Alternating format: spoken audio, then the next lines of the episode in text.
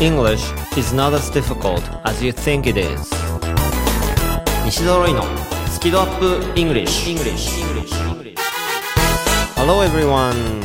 こんにちは。イングリッシュドクターの西澤ロイです。今週も始まりました。英語バラエティラジオ番組スキドアップ English この7月はですねあのジャニカサウスウェックスさんをね先週までゲストにお迎えしていたんですけれども彼女も忙しい人でねはい。今週はまあ僕がメインで一人でお届けしていきたいと思うんですけれどもでもですねあの患者さんがいますのであのただの一人喋りではないです。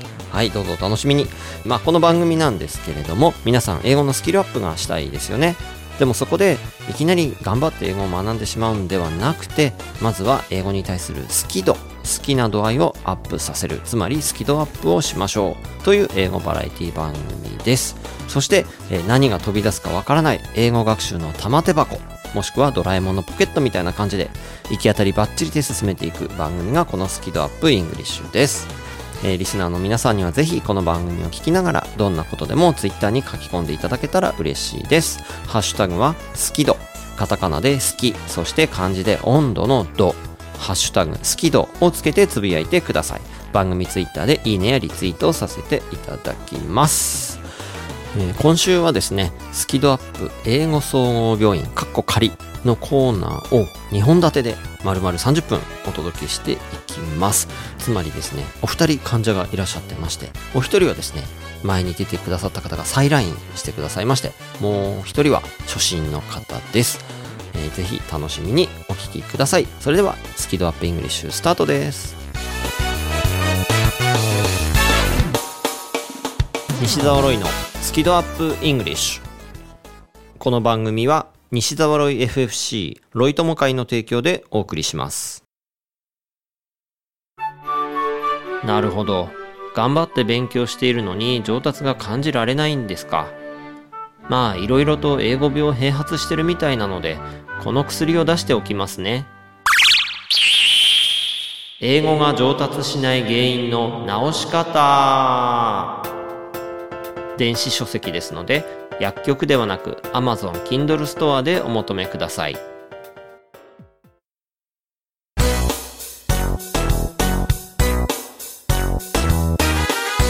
西澤ロイのスキドアップイングリッシュ。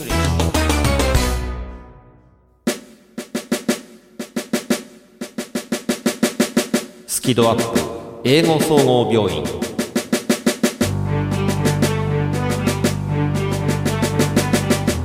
はい、スキドアップ英語総合病院カッコ仮はリスナーの皆さんからの英語学習に関する様々なご質問にお答えしていくコーナーです。イングリッシュドクターの私、西澤ロイが総合医的な立場でお答えしていきたいと思います。はい、では今週なんですが、えー1ヶ月ほど前にですね、この番組に初めての患者として来てくださったヒロさんが実は今日もまたお越しくださっています。患者さんお入りください。ヒロです。よろしくお願いします。はい、よろしくお願いします。ヒロさんに2度目のご来院ありがとうございます。はい。はい、ちょっとですね、前回のカルテ確認していきたいんですけれども、まあ、英語病の診断前回行いまして、その時には、まあ、2つの英語病を併発していますねというお話をさせていただきました。で、1つ目はですね、I can't 症候群。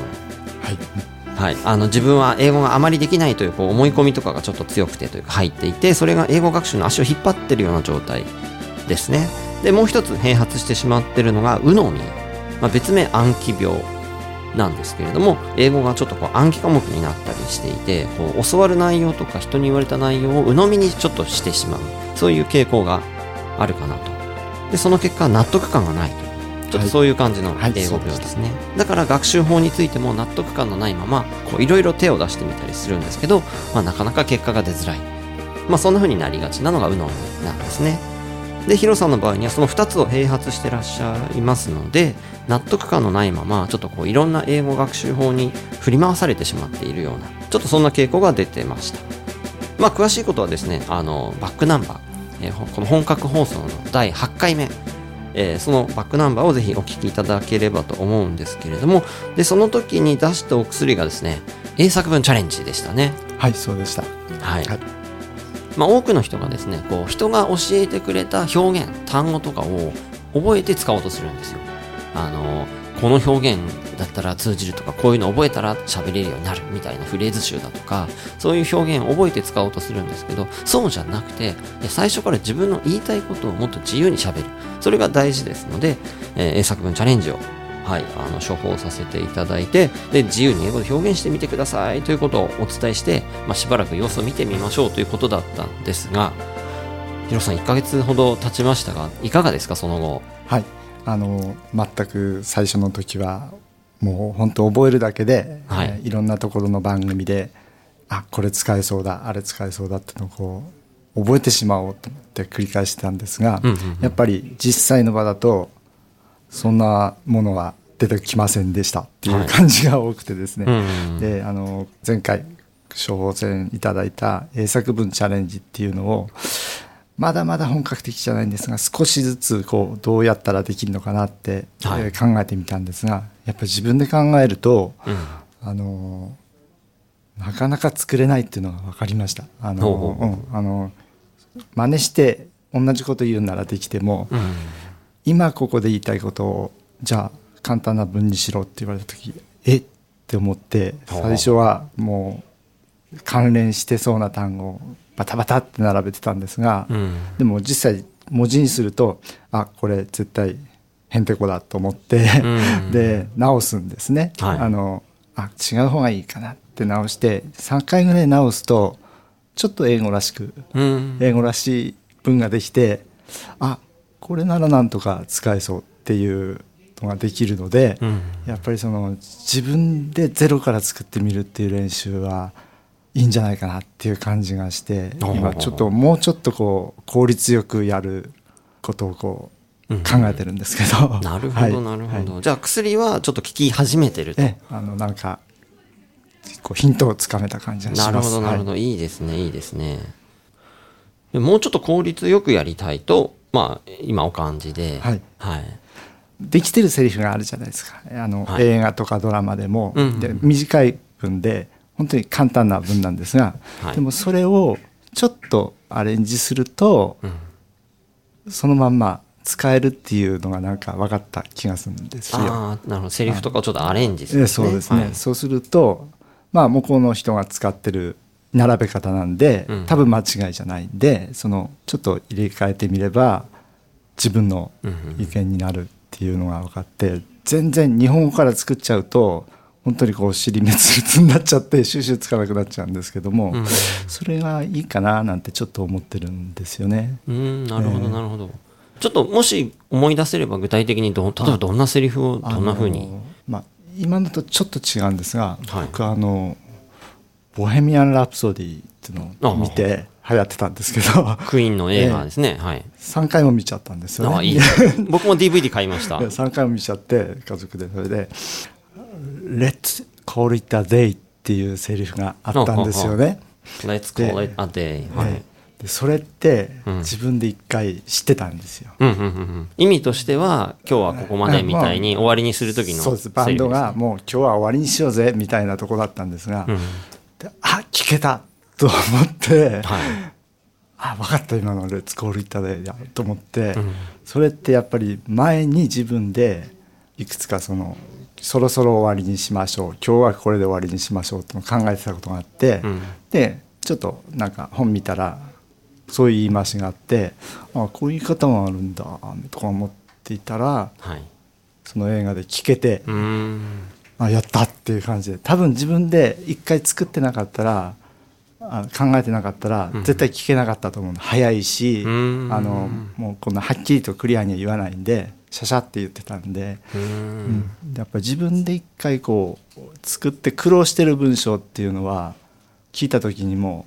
分かっちゃうんだなっていうのが、う。ん、まあたったそれだけなんですけどあの一本の映画で。いえいえでも嬉しいですよね、うん、そのあ分かったっていうのは。すごく感動なんですよ。あの多分これ漫然と3回聞いても絶対聞き逃してたなと思って。うん。だからやっぱ自分で一回作ってみるとか、はい、書いてみるっていうのは、うん、あの身につくっていうのが分かりました。はい、あとよく使う皆さんがあの「How's it going?」っていう、まあ、簡単な、うん、もう本当に簡単な挨拶なんですが「How's it going?、うん」でも、一答を「How's not drinking going? とかお酒やめてるのうまくいってるのみたいな言い方もできるんだなって思ったりして。まあ、一途ですからね。一途だ。一途と一途になるものをなんか入れ込めば、それとどういう具合とかどんな調子っていうのが言えるんで、ああ、やっぱり自分で作るのってすごく、すごく大事だなっていうのを感じました。うんうん、ええ。だから使う練習をすることによってこういううまく表現を借りてこれるというか、えー、そうですね。それ考えてなかったらただ覚えよう覚えようじゃ、その文の組み立ても全然分かってないでただ言ってるだけなんで、一途に対してはなんか名詞みたいなのは全部置き換えてもいけちゃうんだなっていうのが気がついたっていうか。例えばなんですか「How's your job going?」とか置き換えられますよね仕事どうみたいに。だから1個だけでいろんなバリエーションを作るのはやっぱ自分で英作文しないとできないなっていうのが分かって、なんか今ちょっとチャンスっていうかこうきっかけが出たかなと思ったんですいいですね。それやっぱりこう自分でアウトプットしてるっていうことのいい効果だと思うんですよ。はい、うんなのでぜひこれもっと続けていただくといいですし、今の話伺ってもうちょっとそれをさらに、うん学習効率を高めるやり方がちょっと思いついたので、はい、ちょっとご紹介したいですね。お願いします。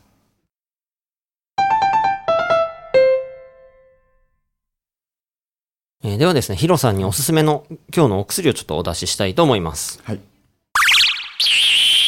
English Subtitles はい。English Subtitles 日本語で言うと英語の字幕ですね。はい。まあ映画をボヘミアン・ラプソディを3回ご覧になったってことなんですけど、それ多分、日本語字幕が出てたりとか、映画館ですよね。映画館ですから出てます。はい。はい、で、おすすめなのは、例えば DVD だったりとかで、その自分で字幕を、英語の字幕を出して読めるような感じにして、で、英語の字幕を確認していただくと、その聞き取れなかったものでも、あ、こうやって言ってたんだとか、あ、これ使えるとか、そういう表現が多分いっぱい出てくると思うんですよね。でぜひそういうのをあのメモしていただいて、で、それを実際に使っていただく。で、ちょっとアレンジして使っていただく。はい、そういうことをやっていただくと、もっとその学びが増えて、はい、いい感じの上達スパイラルに入れるんじゃないかなと思うんですよね。あ、わかりました。確かに日本語見ちゃう見たくなくても見ちゃうんで。うん、つい目いっちゃうんですよね、やっぱりあのあれなければ耳に集中できるのになってはやっぱり思います、はい、はい、ですしその後で一回見た後とかで話の内容は分かってるけども、じゃあ英語で何て言ってるかっていうのが、日本語字幕だったら英語としては入ってこなかったりするじゃないですか、はい。だから英語の字幕で、そのだからもう止めながらでいいんですよ。はい。はい。で、確認しながら見てて、あ、こう言ってるんだとか。それはすごい発見がいろいろあって、面白いと思います。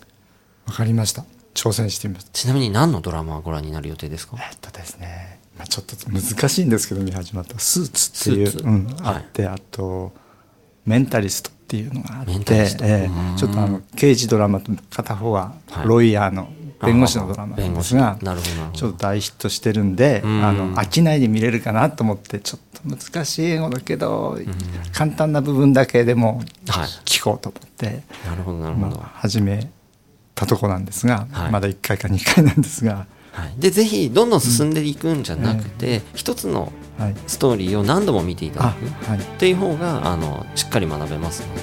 あわかりました。ついこう中身を楽しもうとするとどんどん次の話次の話で見たくなっちゃうんですよね、はい、でもちろんそれは楽しいんですけど、うん、そうすると英語じゃない方に行ってしまうので、うん、繰り返しですね、ね、そうです。ねぜひ繰り返していただくことで英語学習という意識はもう持っていただくといいかなと。思い。ます、頑張ります。えー、ヒロさん今日はですねご覧いただきまして2回目どうもありがとうございました。はい。ありがとうございました、はい、ぜひお大事になさってください。はい。わかりました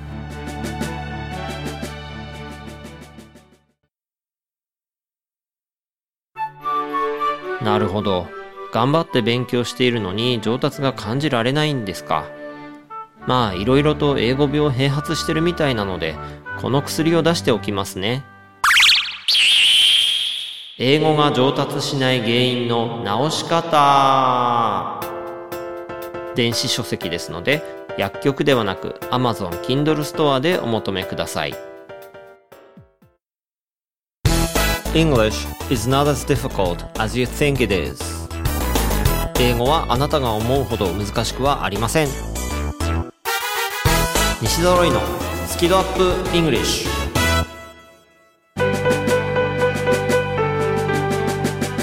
もう一人患者さんがいらっしゃってまして。患者さんお入りください。失礼します。はいえーとお名前は上原さん。はい上原ゆりえです。はいどうぞよろしくお願いします。よろしくお願いします。今日はですねなんかご質問があると伺っているんですけれどもはい。どんなご質問でしょうか？はい。で日々英語を勉強しグラマーを頑張っているわけですけれども素晴らしい。はい。ありがとうございます。ところでですね単純な質問なんですけどルックっていう動詞がありますよね。ルック。はい、はい。見るとかのはいルック。はい、見る。何でも見る。ですけど、これにルックアットうんうんうん。アットっていう前置詞がつきますよね。前置詞のアットついてはい、ルックアで、ット。ルックアット、イットで、見る、何かを見る。うん。それを見る。じゃあどうして、ルック、イットじゃダメなんでしょほうなるほど。うなぜでしょう。この間、アイ、ルックとイットと言ったところ、うん。先生に、は？っていう感じで、それはアットをつけるんだよと言われ、うんうん。あ、そうだったと思いながらも、あ、じゃあなんでアットをつけなきゃいけないんだろうっていう、不思議に思いました。まあここねあのまあ日本人からしたらなんかね大した問題じゃなさそうに感じるじゃないですか、うんすね。はい別になくてもいいじゃんとか、でまああのなくても別に全然通じるんですよ。うん。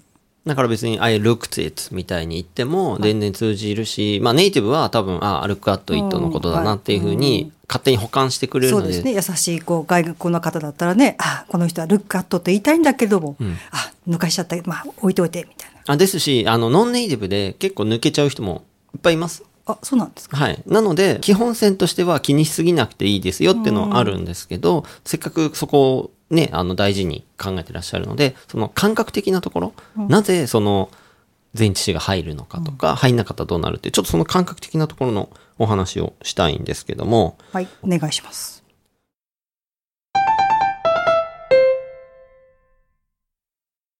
じゃあちょっとお薬から出したいなと思います。えはい今回のお薬は、Object。オブジェクト、はい。Object っていうのは、まあ文法用語なんですけども、日本語に訳すと目的語って言いますね。で、目的語っていうのは、まあなんですかね、説明するよりも、ちょっとですね、実際の英語で感じていただいた方が早いなと思うんですけども、はい例えば、eat lunch って言ったらどういう意味ですかね？ランチを食べるそうですよね。はい eat lunch。だから昼食、ランチを食べるのが eat lunch ですよね。で、じゃあ、eat at a restaurant だとどうですか？レストランで食べるそうですよね。eat at a restaurant、で、この場合は、eat restaurant って言ったらじゃあどうなります？レストランを食べるそう。おおお腹が eat restaurant ってなると、レストランを食べちゃうんですね。Eat ランチがランチを食べるように、eat restaurant だとレストランを食べちゃう。うんで、これが動詞の直後に名詞が来てるんですね。これを目的語と言います。文法用語で。で、その時は、その直接の対象を表すんですよ。eat lunch。だと、その eat の直接の対象がランチですと。で、eat restaurant だと、レストランが直接の対象ですと。レストラン食べちゃうんだったらゴジラぐらいですかねそうです、うんそういうイメージになっちゃうじゃないですか。ははいい。なので、そうしないために、場所を表す、まあ、前置詞が入って、eat at a restaurant ってすることで、その対象じゃなくするんですね。で、場所がどうですとか、そういうふうに、なんていうんですか、その前置詞が入ることによって、その直接の対象じゃないよと。うん目的語じゃなくしてるんですね。おおー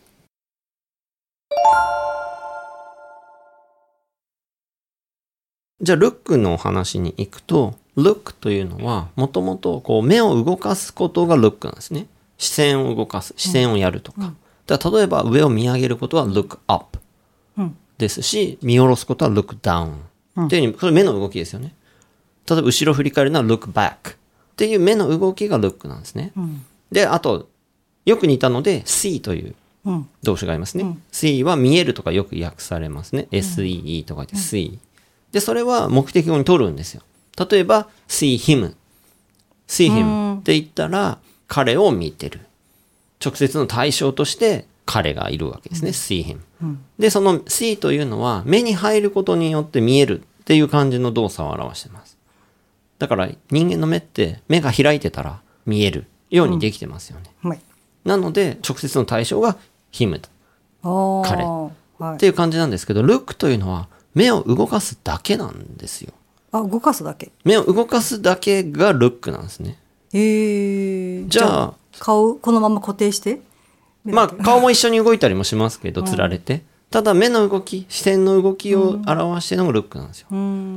じゃあ、この視線の動きに直接の対象ってありますか？っていうのをちょっと考えてみてほしいんですよ。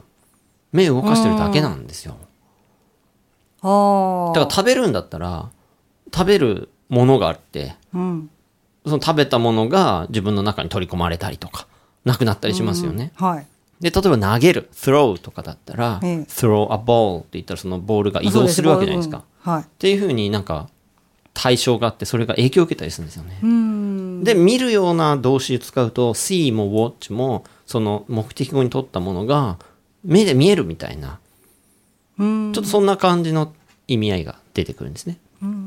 であと聞く時だと耳それが聞こえることになります。hear とか。でじゃあ look って目動かすだけなんですよ。もしかしたら何も見てないかもしれない？ああ、だからその直接の感じとはちょっと違う感じがあって、で、えっ、と、だから視線を動かすだけなんで、英語の場合にはその視線の行った先を表して、look at 何々。で、at は場所を表します、ねさっき例えば eat at a restaurant みたいな感じで、レストランでという場所を表してますよね。で、視線も視線の行った先の場所を at で表すんですよ。で、look at him とか、look at it みたいな感じで at を使うんですね。あとは、例えば、at 以外の前置詞もいろいろあるわけですよ。うん。はい。例えば、look for 何々っていうと探すとか、あと例えば look to って言い方もあって、look to the east っていうと東の方を向くとか、look to your left って言ったらあなたの左手の方向を見てくださいとか、そうすると、もっと漠然とした向き、方向性として、東の方とか左手の方みたいのを表すんですけど、だからルックというのはその視線の動きしか表さないので、そこから逆にいろんな前置詞を使うことで、いろんな視線の動きを表せるんですよ。ああ、なるほど。じゃあ、漠然にルックっていうだけだと、うん。何をするの？な何をしたいの？っていうか、伝えられないってことうんですか、伝わらないわけではないですね。例えば、Hey, look! って言ったら、見てとか、ほらとかっていうふうに注意を、うん。相手の注意を引くことはできるので、別にルックだけでもいいんですけど、その視線の動きをあくまでも表しているのが元々のルックなんですね。うん。で、基本的に、その視線をやったらそれって見えるじゃないですか。見えます、見えます。当然 C もしてるので、なのでルック使うことも C 使うこともできるんですけど、ルック使う場合には視線の動きの方を強調してるんですよ。ああ、そうか。だから、ただ見るっていうだけじゃなくて、そこにルックだと少し動きも加わる。そうですね。視線の動きを加えたりとか、うんそれを例えば見上げる感じで見たりしたら、例えば、look up at the star、うん。stars か。look up at the stars、っていうふうに言ったら見上げて星を見るみたいに、その目目の動き、ちょっと動作も加わって、よりこう具体的になるってことです。そっち側を表現してるんですよ。あでも、例えば see the stars って言ったら、星が目に入ってくるみたいな見え方。の話になるので、だからその、ちょっとフォーカスが違うんですよね。なんとなく C だとこう漠然とっていうかなんとなく。でルックだともうちょっとこう意識を持って見るような感じ。そうです。ね。意識を持って見る方を表現しやすいですし、C だと目に入って見える方を表現することが多いので、ってことだからその「アット」をつけて、もっとこれっていうふうに。そう、あとその点を表すのがアットなので、この場所に視線がいってます。これを見て。そう、そうですね。うん。という表現の仕方をしているので、まあそういうのいろいろ複合的になってるんですが、結果として、だから前置詞を使って、よりこうもっと具体的に表してるっていうことなんですね。そうですね。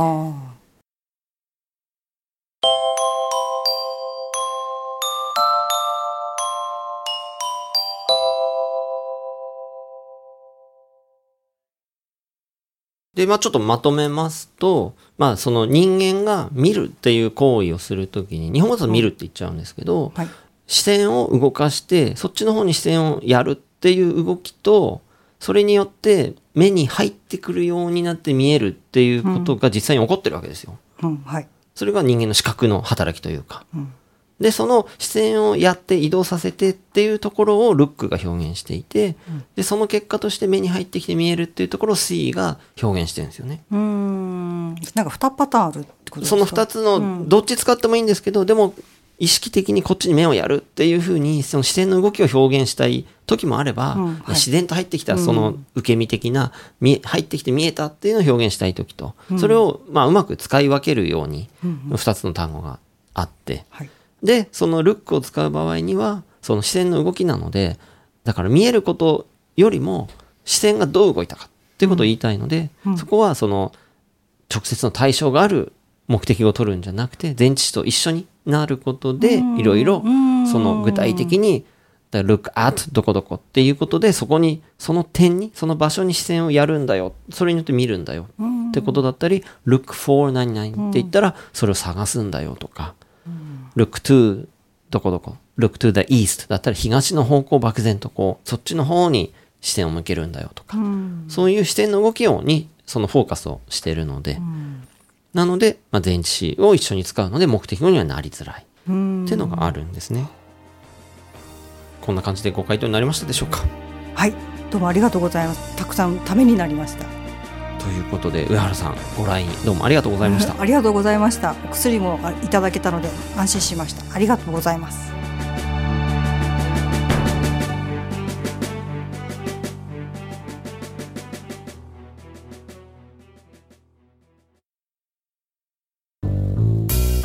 英語が話せないのは知っている単語を使いこなせていないだけ。だから1日15分の動画レッスンでエゴイヤ病直訳スピーキング病英語コミュ障が治ります。苦手意識が強い人でも2ヶ月以内に英語ができる人に返信それが頑張らない英会話レッスンです。5時間分の無料レッスン動画をプレゼント中。詳しくは西澤ロイの公式ホームページをご覧ください。あなたはもう英語が話せるんです。話せるんです。話せるんです。話せるんです。西澤ロイのスキドアップイングリッシュ。この番組は西澤ロイ FFC ロイ友会の提供でお送りしました。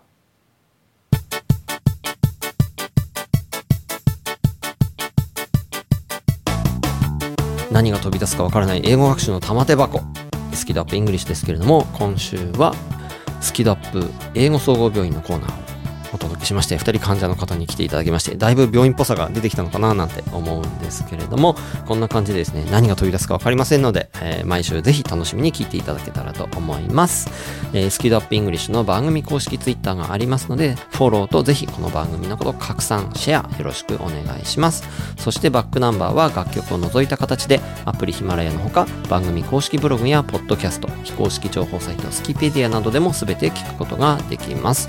ということで、お届けしましたのは、English Dr. 西澤ロイでした。Thanks a lot for listening and be sure to tune in next week. Bye bye!